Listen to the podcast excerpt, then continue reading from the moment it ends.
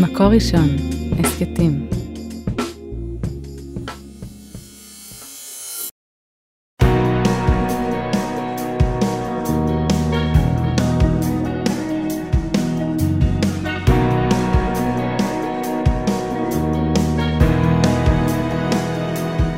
שלום הרבנית שירה מרילי מירביס. שלום הרבנית חמוטל שובל. פרשת עקב.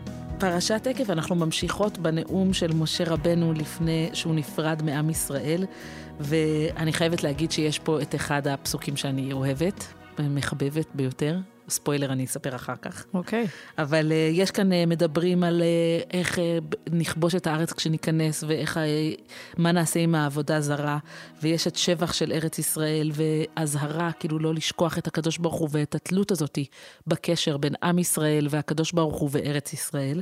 יש את, uh, אנחנו נדבר על חטא העגל וחטאים אחרים שבני ישראל עשו במהלך 40 שנות הליכתם במדבר, ונדבר בסוף על uh, שכר, על קיום מצוות, ומה קורה כשאנחנו לא מקיימים מצוות. והפרשה נפתחת בפסוק, והיה עקב תשמעון את המשפטים האלה, ושמרתם ועשיתם אותם, ושמר השם אלוהיך לך את הברית ואת החסד אשר נשבע לאבותיך. ואחר כך אנחנו מדברים על הפסוק המעניין, ואתה ישראל, מה השם אלוהיך שואל מעמך? כי אם ליראה את השם אלוהיך, ללכת בכל דרכיו, ולאהבה אותו, ולעבוד את השם אלוהיך בכל לבבך ובכל נפשך. אני חושבת שצריך לקרוא את הפסוק הזה עם טונציה. סליחה שאני אומרת כזה של פולניה. מה כבר ביקשתי? כן. כזה. בדיוק, והשאלה, מה זאת אומרת, מה כבר ביקשת? זה וואחד בקשה, נכון? כי אם ליראה את השם אלוהיך, וללכת בדרכיו, ולאהבה אותו, ולעבוד, אז אתה כי אם... בכל לבבך. כן, כן זה, זה בקשה מאוד גדולה. זה כאילו כבר חתיכת דבר. מה השם אלוקיך שואל מעמך? מה כבר ביקשתי? כי אם... אז אצלנו ביום שישי לפני שבת אסור מסך. עד שמסיימים uh, מטלות שבת. יש בקטנה. לנו, בקטנה. יש לנו uh, לוח uh, כזה, לוח עם גיר, ואנחנו מחלקים מטלות שבת ביום שישי כשכולם חוזרים מבית ספר אחרי ארוחת צהריים, ואז אנחנו אומרים, כל אחד שיעשה את המטלה שלו. בשנייה שסיימת, התקלחת לשבת, זהו, זה הזמן הפנוי שלך. עד כניסת שבת, ושבת נכנסת נורא מאוחר, אז בפוטנציאל יש לך המון זמן מסך. במעשה, המטלות שבת לוקחות קצת זמן. זאת אומרת, כי אם יש לך רק לנקות את המטבח, מי שלא ראה מטבח שלי ביום שישי בימיו, לא, לא ראה ניקיון מהו. כאילו, כן, זה לוקח קצת זמן להחליף מצעים, לסדר, לנקות, לארגן, לסדר כביסות פה, שם. אז בעצם, כאילו, מתחושה כזאת של מה כבר ביקשתי, לכל אחד יש מטלת שבת, אבל בעצם המטלת שבת הזאת היא... אני מקווה שילדיי, אני מתנצלת שגיליתי לכם את הסוד. וואו, זה, את מבקשת הרבה. אני מבקשת הרבה, כן. אז אה, צביקי פורט, אחיו של חנן פורט, כותב בצורה מאוד יפה, שאנחנו קוראים את הפסוק הזה בעברית בת זמננו, נכון? מה השם אלוקיך מה כבר השם רוצה מבקש? כי אם, אז הוא אומר, הכי אם זה לא כי אם שלנו, זה כל מה שאני מבקשת ממך, וזה נורא מעט, אלא הוא אומר, זה הדבר שהקדוש ברוך הוא מבקש מאיתנו. זאת אומרת, המשמעות של המילה זה להגיד לנו, על זה הדגש. במרכז הדברים עומדת הדרישה מעם ישראל לירה, לאהוב ולעבוד את השם לבדו. זאת אומרת, הקדוש ברוך הוא אומר לנו, אני מבקש מכם להתמסר אליי, רק ליראה את השם. זאת אומרת, זה לא בא להקטין ולהגיד, זה בקטנה. כל מה שאני מבקש מכם זה בקטנה, אלא הפוך, זה בגדולה. על זה אני מבקשת שתשימו את הדגש, תתמקדו בזה, את זה ורק את זה, ופשוט הוא אומר, אל תקראו את זה בעברית המודרנית, אלא הפרשנות של המושג הזה היא אחרת לגמרי, והקדוש ברוך הוא לא בא להקטין, אלא להגיד, על זה שימו את הפוקוס. מקסים, כאילו זה הקריאה ואיך אתה קורא אותה. אז רבי אליהו מזרחי, שנולד בקושטא ב-1450, והוא בעצם היה הרב הראשי של כל האימפריה העות'מאנית, קוראים לזה חכם בשי. אז הוא היה חכם בשי באותם שנים, הוא כותב נורא נורא יפה, הוא אומר, בעצם הכל הוא מאת הקדוש ברוך הוא, נכון? הקדוש ברוך הוא אחראי על כל הדברים בעולם, ארוך, קצר, לבן, שחור, כולם בידי שמיים, נכון? כל, כל העולם שלנו בעצם מנוהל על ידי הקדוש ברוך הוא. אבל יש דברים שהם לא בידי הקדוש ברוך הוא, וזה הדברים שבלב. ולפיכך אין צורך לשאול ממך אלא ליראה. וכיוצא בה מפעולות האדם הרצוניים, שאם ירצה יפעל, ואם לאו לא יפעל, שבכללם היא יראת השם שהיא תלויה בידך. אומר רבי אליהו מזרחי, כאילו בעצם על כל שאר הדברים אין מה לבקש מאיתנו לעשות, כי זה תלוי ברצונו של הקדוש ברוך הוא. ולכן, מה כבר הקדוש ברוך הוא מבקש מאיתנו? רק את הדברים שהוא לא יכול לשלוט בהם, כי זה תלוי ברצונו של כל אדם ואדם. ולכן, מה הקדוש ברוך הוא מבקש מאיתנו? הוא מבקש מאיתנו ליראה אותו, לעבוד אותו, לאהוב אותו, כאילו דברים שהוא בעצם לא יכול להכריח אותנו לעשות, אלא זה תלוי בבחירה החופשית שלנו. אז אה, אור החיים אה, הקדוש אה, כותב על הפסוק הזה מאוד מעניין ומאוד מאוד יפה בעיניי, שהקדוש ברוך הוא אומר, אני רוצה ממך שני דברים, קודם יראה ואז אהבה. הוא אומר שבעצם יש פה אה, אלמנט של מדרגות, שקודם כל צריך להגיע ליראה, ורק אחר כך אפשר להגיע לאהבה, ובלשונו, היראה למעלה ממנה אהבה. ואמר להם, הקדוש ברוך הוא, שאינו מבקש מהם כי אם היראה. וטעם הדבר היא, לפי שהיראה תסובב אתכם ללכת בכל דרכיו, כי הירא לא יחדל מיראתו אפילו באחת מאלף שעליו לעשות. אומר אור החיים הקדוש, כשאתה ירא ממשהו, אתה מפוקס עליו, אתה חושב עליו, אתה עוסק בו, זה משהו שמלווה אותך כל הזמן. וברגע שאתה מרוכז במשהו והמחשבה שלך היא בכיוון הזה, רק אז יכולה להתפתח האהבה. ולכן בעצם אה, אומר אור החיים, הפסוק הזה אומר, אני אומר לך במה להתמקד. יראה זה דבר שאתה יכול לקחת על עצמך, ואם אתה באמת תתמסר לה, תוכל אה, להגיע לאהבת השם. וזה מאוד מעניין ככה, האלמנט הזה שזה בא בהדרגתיות, לא הכל ביחד, ולכן, אומר אור החיים, הפסוק הזה הוא מאוד מאוד אה, מדויק. אחד הדברים המעניינים שעשיתי כשהייתי צעירה, אז הדרכתי קבוצה של צעירים אמריקאים לא יהודים שבאו לארץ, הייתה פה איזו יוזמה לחבר נוער אה, אה, ישראלי עם נוער אמריקאי, אלה יהודים, אלה לא, כל מיני אה, דברים מעניינים. זה, את מכירה את האמריקאים כן. שיש להם כסף ויש להם רעיונות לפרויקטים שיצילו את העולם. והחבר'ה האלה היו אה, אפרו-אמריקאים, לא היו פה אף פעם, כמובן לא יהודים. נורא מעניין. וכשהם נחתו בארץ, והוצאתי אותם משדה התעופה ועלינו על האוטובוס, הם ישבו, הם הסתכלו מהחלונות, והם היו המומים. ואמרתי להם, מה, מה מפתיע אתכם? אז הם אמרו לנו, חשבנו שיש פה גמלים. חשבנו שיש פה מדבר, יש פה הייווייז, יש פה בניינים. הם הסתכלו מהחלונות, ראו את תל אביב, אמרו לנו, אבל ארץ ישראל, we know it from the Bible, אנחנו מכירים אותה מהתנ"ך, זה אמור להיות ארץ תנ"כית, הם היו מאוד אה, נוצרים, מאוד אדוקים.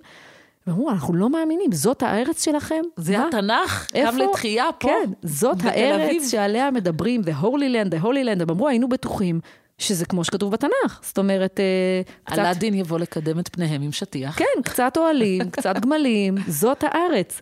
והם היו בהלם מה, מהדבר הזה שהם בסך הכל המריאו מפילדלפיה, נחתו פה, וזה די דומה, לפחות תל אביב, מאוד, אה, מאוד דומה.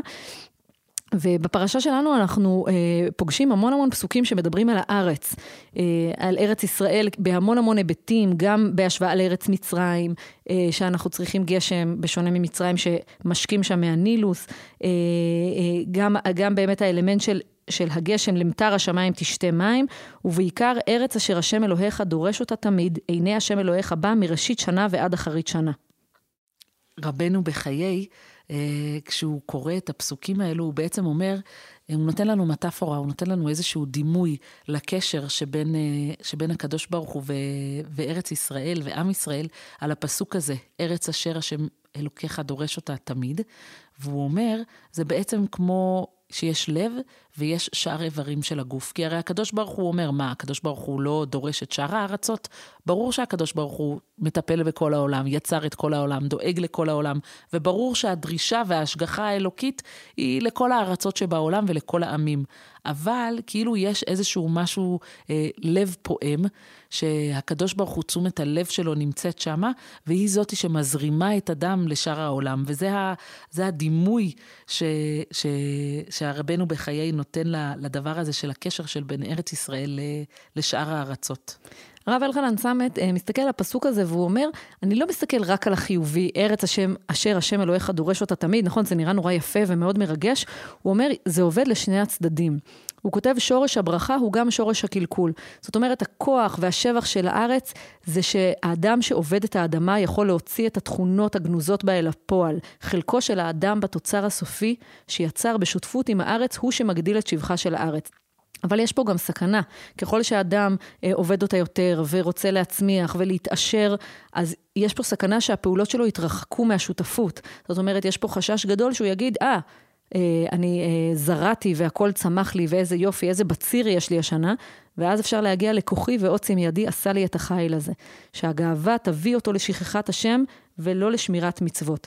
ואומר הרב סם את החיים האידיאליים הם אלה שבהם חיים אדם עם, עם האדמה, יודעים אה, את, ה, את האיזון הזה בין שניהם, ואדם שזוכר את האיזון הזה, זוכה לראות בהשגחת השם בין לטוב בין במוטב, במסגרת חוקי הטבע. זאת אומרת, זה נכון שהטבע פועל פה על הארץ, אבל זה שיש פה השגחה בעצם מאזן את הדבר הזה. ואז גם המעשים בתחום המוסרי-דתי יקבע, אה, יקבעו את ההצלחה שלי החקלאית, ולא רק האם קניתי זרעים טובים, האם דישנתי, האם אה, עבדתי, אלא גם האם התפללתי. זאת אומרת, יש פה משהו שהוא מאוד מאוד שונה מארץ מצרים, יש פה איזון כזה בין האדם והארץ והקדוש ברוך הוא, והאיזון כל הזמן צריך להישמר. אז אה, אני בשבת, אה, ביום שישי כשמגיע העיתון, הדבר הראשון שאני פותחת במקור ראשון אצלי בבית, זה את מוסף שבת, שאני נורא, לפעמים זה הדבר היחידי שאני מספיקה לקרוא בשבת, אבל uh, יש שם מישהו שכתב כמה פעמים וככה חזר, וכשהוא כתב על, על, על הפרשה שלנו, על פרשת עקב, קוראים לו יובל סיני, והוא כתב, זה לא טוב או רע. כאילו זה שזה ארץ שהקדוש ברוך הוא דורש אותה תמיד, או שעיניה בו תמיד, זה לא כדי לשפ... לספר בשבח או בגנות אותה ארץ, אלא כדי להגיד לנו, יש כאן בשורה גדולה. ארץ ישראל יכולה להיות טובה מכל הארצות, אבל זה תלוי בהתנהגות של עם ישראל. הארץ תלויה ישירות בברכת השם. יש לה את הפוטנציאל להיות ארץ זבת חלב ודבש, אבל יש לה גם את הפוטנציאל להיות ארץ אוכלת יושביה.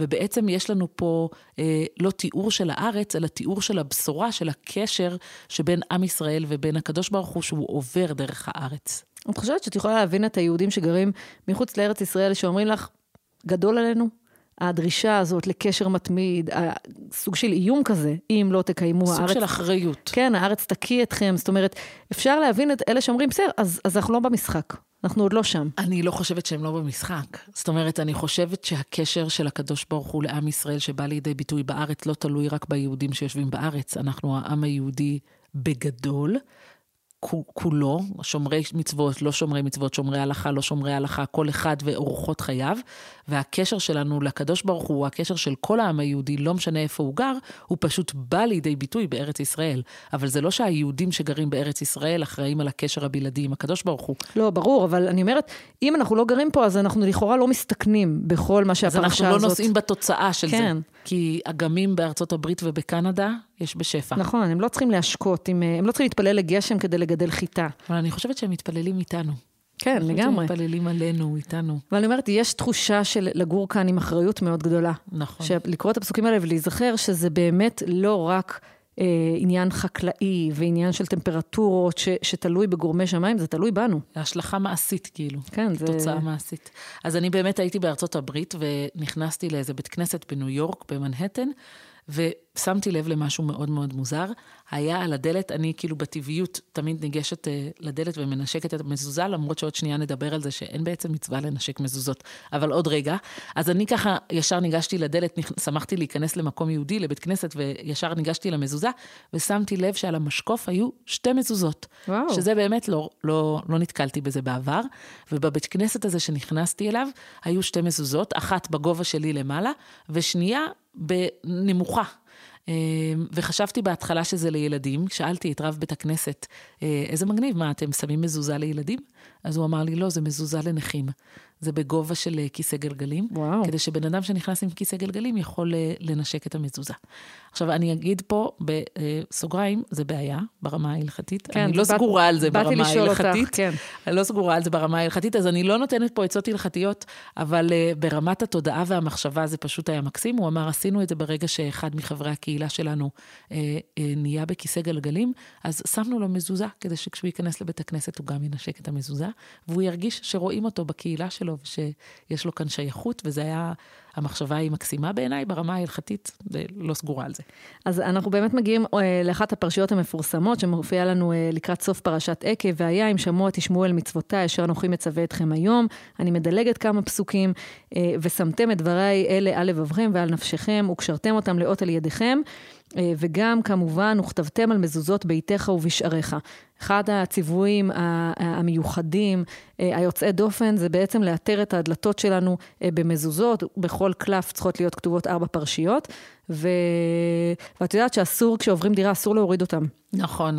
צריך להשאיר אותם על הדלתות, כך מקובל. אפשר, לה, אפשר להש, להחליף את ה... בית מזוזה את אתה יכול מזוזה. להוציא, אם יש מ- לך איזה משהו מעוצב, כן, את המקושטים, אבל הקלפים צריכים להישאר צריך במקום. להשאיר. ואת יודעת, זה- זה הרבה כסף. זה מלא כסף, במיוחד שזה בכל החדרים בבית. כן. נכון. מצד שני, אם אתה נכנס לבית שקנית ממישהו, אז גם הוא בטח השאיר את המזוזות שלו, אז אולי יהיה פה אפקט דומינו. נכון. אבל זה לא תמיד עובד. ו- והשאלה באמת, למה אנחנו צריכים קלף מגולגל על הדלת? מה הסיפור? על, על המשקוף? זאת אומרת, מה זה נותן? אנחנו, אה, אנחנו מתפללים, אנחנו שומרים הלכה, למה צריך את ההיבט הפיזי, הטכני הזה, על הדלתות? והאם צריך לנשק את זה?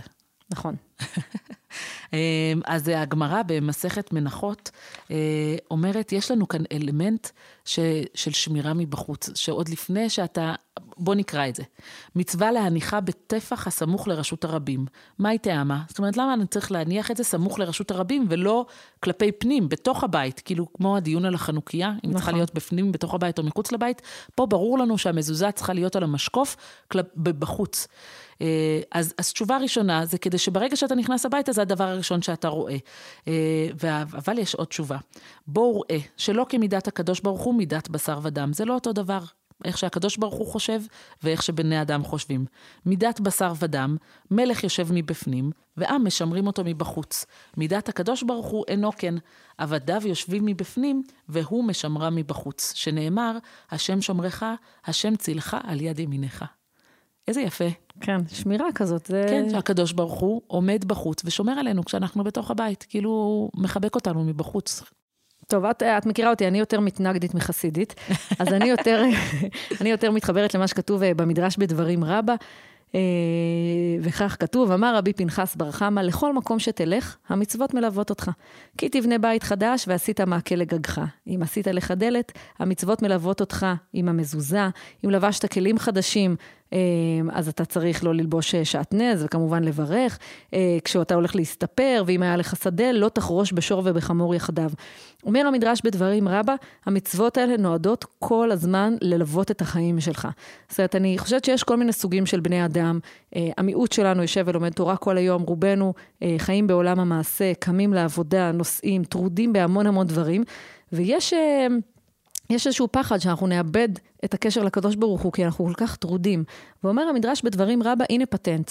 המצוות ילוו אתכם טכנית, פיזית, כל בכל הזמן. דבר שאתם עושים, נכנסים הביתה כמה פעמים ביום, את נכנסת לחדרי ילדים, מסתובבת בבית. מיליון. אז הוא אומר, הנה, המזוזה כל הזמן נמצאת שמה בכל דלת, בפתח של הבית, אה, ו- וכל הזמן זה מלווה אותנו בזווית העין ומאפשר לנו להיות מוקפים במצוות, אה, וזה נורא יפה, גם למי מאיתנו שלא אה, עסוק בתורה כל הזמן, שאין לו פנאי ללמוד, אולי לא, אין לו את היכולת ללמוד, הדברים האלה הם נמצאים אצל כולנו, וזה לא קשור לכמה אתה צדיק או לכמה אה, תורה אתה אה, אה, לומד, והדבר הזה קיים מאוד מאוד יפה. כשאני עברתי אה, לבית שלי, אז אה, אה, שאלתי את הרב שוקי רייך על איזה מבואה. שהיא... האם זה נחשב, האם כן, צריכה שם מזוזה? האם לשים מזוזה או לא, כי מצד אחד אין כאן דלת, מצד שני זה מעבר כזה. אז הוא אמר לי, עדיף שתשימי בלי ברכה. זאת אומרת, מצד אחד, בגלל שזה ספק. ואמרתי, אני מעדיפה ככה. אה, ואז רונן הלך וקנה לכל הפתחים, לכל המחסנים, לכל המעברים, זה היה מאוד יקר האירוע הזה. אבל זה צריך ללוות אותנו, זה צריך להיות כל הזמן מסביבנו. אה, נכון, אז אה, אה, המדרשים בגמרא במנחות ממשיכים להגיד את זה, שבעצם יש מזוזה ויש ציצית ויש תפילין, וזה המצוות התמידיות שכל הזמן, שהן זכר ליציאת מצרים מצד אחד, ומצד שני הם אלו שמקיפות אותנו כל הזמן, ולכן כל הזמן אנחנו במין איזושהי שמירה כזאתי. הרמב"ן אומר שיש פה איזשהו מימד של... אמונה מוצהרת, נכון? במיוחד אני חוזרת לסיפור ניו יורק, כשאתה מסתובב בניו יורק ואתה מחפש איזה מקום להיכנס אליו, בית שאתה רואה בו מזוזה, אתה ישר מרגיש בבית, נכון? ישר יש תחושה של שייכות. כי אתה אומר, זה כלפי... עוד לפני שנכנסתי הביתה, אני יודעת שלשם אני שייכת. והרמב"ן כותב, הקונה מזוזה בזוז אחד וקבעה בפתחו, ונתכוון בעניינה, כבר הודה בחידוש העולם, בידיעת הבורא והשגחתו, וגם בנבואה, והאמין בכל פינות התורה. מלבד שהודה שחס, שחסד הבורא גדול מאוד על עושה רצונו, שהוציאנו מאותו עבדות לחירות וכבוד גדול לזכות אבותיהם החפצים ביראת שמו. זאת אומרת, רק בעצם זה שאתה שם מזוזה בבית, אתה כבר מצהיר על עצמך, הנה, אני מאמין, הקדוש ברוך הוא שומר עליי, הוא הוציא אותי ממצרים, כאילו אתה מקשר את עצמך לעם ישראל ולקדוש ברוך הוא, ויש כאן איזשהו אקט הצהרתי, ואני, את, אצטרף לזה ואני אגיד שבגלל זה אולי אנחנו מנשקים את המזוזה, למרות שאין מצווה לנשק מזוזה, זה לא, זה לא, זה לא תפילין שאתה צריך לענוד על היד, כאילו אין כאן משהו כזה, אלא זה, זה מין איזשהו אינסטינקט אה, מהבטן, שכשאתה נכנס אתה ישר כאילו קושר את עצמך למזוזה הזאת. אצלי מזוזה זה היה המקום שבו מתפללים. זאת אומרת, סבתא שלי עמדה ליד המזוזה להתפלל. נרות ומזוזה, זה מה שהלך. אז כאילו זה מין מקום שאתה מתחבר למקום האמוני שלך לקדוש ברוך הוא. אז אני חושבת שזה מה שיפה, שדיברת קודם על, על תפילין ועל ציצית, ובתור נשים שאנחנו לא חוות את זה פיזית, לכולם יש מזוזות בבית. זאת אומרת, נכון. זה, וגם אם סבתא שלך עמדה אה, ליד המזוזה והתפללה, וסבתא שלי לא, אז, אז יש בזה בכל מקרה את האלמנט המאחד הזה. גם בחוץ לארץ, נכון? כשנוסעים ורואים בחלק מהבתים, אז אומרים, אה, פה היה ופה לא כן. היה, שזה לכאורה דבר נורא נורא קטן. גם אה, זה עניין אותי שהרמב"ן כתב, הקונה מזוזה בזוז. אנחנו לא קונים בזוז, אנחנו קונים בהרבה זוזים, אבל האלמנט הזה זה אלמנט הצהרתי, והוא מלווה את הבית כל הזמן, ו, ובאמת הוא לא נותן לנו אה, לברוח. ואני חושבת שיש פה גם קשר ל... לדם על המזוזות שהיה בפסח. כן, ברור. עניין של זהות וסימון, ולהגיד, הנה אני יהודי, זה הפתח שלי. זה ההצהרה שלי. כן, ואני אה, מאחלת לכולנו ש, שגם נדע לאהוב את הקדוש ברוך הוא דרך המעשים הקטנים, לא צריך הכל אה, להיות מאוד מאוד בגדול, אה, וגם שנדע לזכור, כי המזוזה מזכירה לי כל הזמן. שבת שלום. שבת שלום. על ההקלטה והסאונד אוהד רובינשטיין, על ההפקה והעריכה יהודית טל, יאקי אפשטיין ועדי שלם רבינוביץ'. תודה רבה למאזינים. את הפרק הזה, כמו את שאר פרקי הסדרה והסכתים רבים נוספים, תוכלו למצוא באתר מקור ראשון, בשורת ההסכתים של מקור ראשון, בספוטיפיי, באפל מיוזיק וגם בגוגל.